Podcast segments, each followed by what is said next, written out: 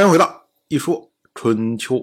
鲁国第二任国君鲁黑公进入在位执政第十六年，鲁国的大夫鲁婴齐派出叔孙豹前往联军去请求晋国，要求呢晋国派人来接鲁军。鲁婴齐自己呢则在郑国的郊外为晋军准备粮食，迎接鲁国的晋军到来以后啊。那鲁英奇呢，已经是等了四天了。他四天中啊，没有吃饭，就是一直等着晋军前来。那么晋军到了之后呢，鲁英奇又先伺候晋军吃过，然后呢，自己才吃饭。我们要说啊，鲁英奇算起来这会儿啊，也是鲁国的卿大夫级别的人员呢。那么呢，他为了表示诚意，所以呢，一直等着晋军到达。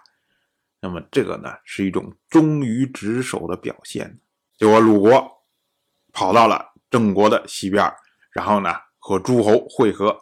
那么联军呢，当时又迁到了治田。那么晋国这边呢，就以晋国的夏军佐荀英作为统帅，率领联军入侵了陈国，一直攻击到明路。紧接着呢，又入侵了蔡国。到这里呢，联军还没有准备撤军，然后呢，又将驻地迁到了颍上。那么宋国和魏国的军队也来会合。结果到了七月二十四，郑国的公子郑袭主动出击，夜袭联军。宋国、齐国、魏国三国的军队溃不成军。我们要说啊，这一次晋国组织杀随之会。本来呢，就是要商讨对付郑国。那么联军组织了这么多的人，包括晋国、包括齐国、包括宋国、包括魏国、包括鲁国、包括诸国，甚至呢还借用了王室的力量。这么庞大的力量，又夹着晋国在鄢陵击败楚国的余威，竟然没有人敢主动进攻郑国。这 发生了什么事情啊？不主动进攻，一会儿打打陈国，一会儿打打蔡国，那你以为郑国是块石头还是块木头啊？不会动吗？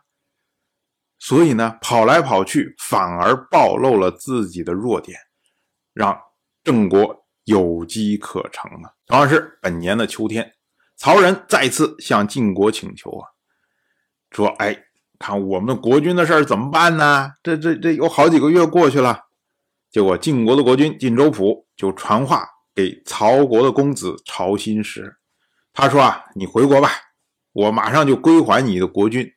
于是呢，曹新石就从国外结束流亡，回到了曹国。那么呢，晋州府就向王室打招呼说，哎，看能不能把关押的那位曹国的国君曹富楚给放了。于是呢，王室就将曹富楚放回了。曹国，那么曹新石呢？他在曹国，哎，看着自己的国君回来了，然后呢，他就将自己的封邑和卿大夫的身份全部归还给曹复楚，然后从此就闭门不出啊。他的意思其实跟之前都是一贯的，就是说我之所以在这待着不流亡，不是代表我承认你的地位，而是我为了这个国家。所以呢，我要把你给我的所有好处，我都退还给你，表示我还是不承认你，你是谋篡上台的嘛。同样是本年的秋天，那鲁国这边呢，继续有人在耍阴谋，那么就是鲁国的大夫叔孙侨如。叔孙侨如再一次派人告诉晋国的大夫西抽，他说啊，鲁国的季孙行父和仲孙灭。就好像晋国的栾书、士燮、鲁国政令都是他们制定的。如今呢，他们在谋划说，晋国政出多门，不可以追随，宁可侍奉齐楚，哪怕亡国也不要追随晋国。如果打算得到鲁国的效忠，请晋国这边扣留季孙行父，并且呢，将他杀掉。那么我同时在国内起事，杀掉仲孙灭，这样的话呢，鲁国从此侍奉晋国，就不会有二心了。鲁国没有二心，其他的小国必然都会效仿，都会服从晋国。不然的话呢，季孙行父回国，必然会让鲁国背叛晋国。所以到了本年的九月，晋人在韶丘拘捕了鲁国的大夫季孙行父。当然，我就这么一说，您就那么一听。感谢您的耐心陪伴。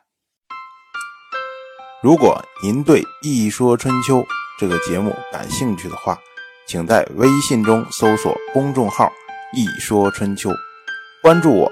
您不仅能得到《一说春秋》文字版的推送，还可以直接和我互动交流。我在那里等待您的真知灼见。